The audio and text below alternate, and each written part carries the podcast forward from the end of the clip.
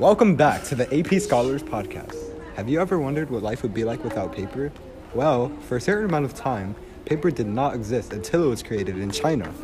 Before paper was invented, materials such as bark, silk, wood, and leather functioned in a similar way. Paper was being made in China as early as the 1st century BC. Early Chinese paper was made from bark, and no, we don't mean bark like a dog, but the bark of a mulberry tree. It was introduced to Xinjiang in northwestern China through travelers on the Silk Road.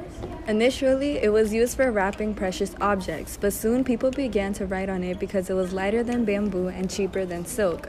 Early works were recorded on long bamboo strips. People worldwide carved notations into stone or bone. They pressed stamps into wet clay and then dried or fired the tablets to preserve their words. The resulting mixture was then poured over a horizontal mold, loosely woven cloth stretched over a framework of bamboo, which allowed the water to drip out the bottom or evaporate, leaving behind a flat sheet of dry hemp fiber paper. Silk was lightweight and convenient, but expensive. Bamboo was cheap and available, but heavy and difficult to store and transport, so paper was initially more beneficial. China tried to keep papermaking a secret to prevent other countries from setting up their own paper production. Papermaking reached Tibet and India in the mid 600s BC, and local papermaking centers were formed. Reports by the Chinese Buddhist monk Xuanzang dated to 671 BC show that in the 670s, paper was already in widespread use in the parts of India that he visited.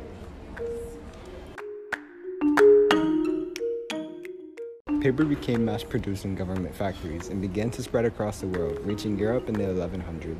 By 740 BC, the first printed newspaper was seen in China. To the east, papermaking moved to Korea, where production of paper began as early as the 6th century BC. However, after the Tang army was defeated by the Ottoman Turks, some Chinese soldiers and papermakers were captured and brought to Samarkand. The Arabians learned the paper making from the Chinese prisoners and built the first paper industry in Baghdad in 793 BC. They too kept it a secret, and Europeans did not learn how to make paper until several centuries later. The Egyptians learned the paper making from the Arabs during the early 10th century.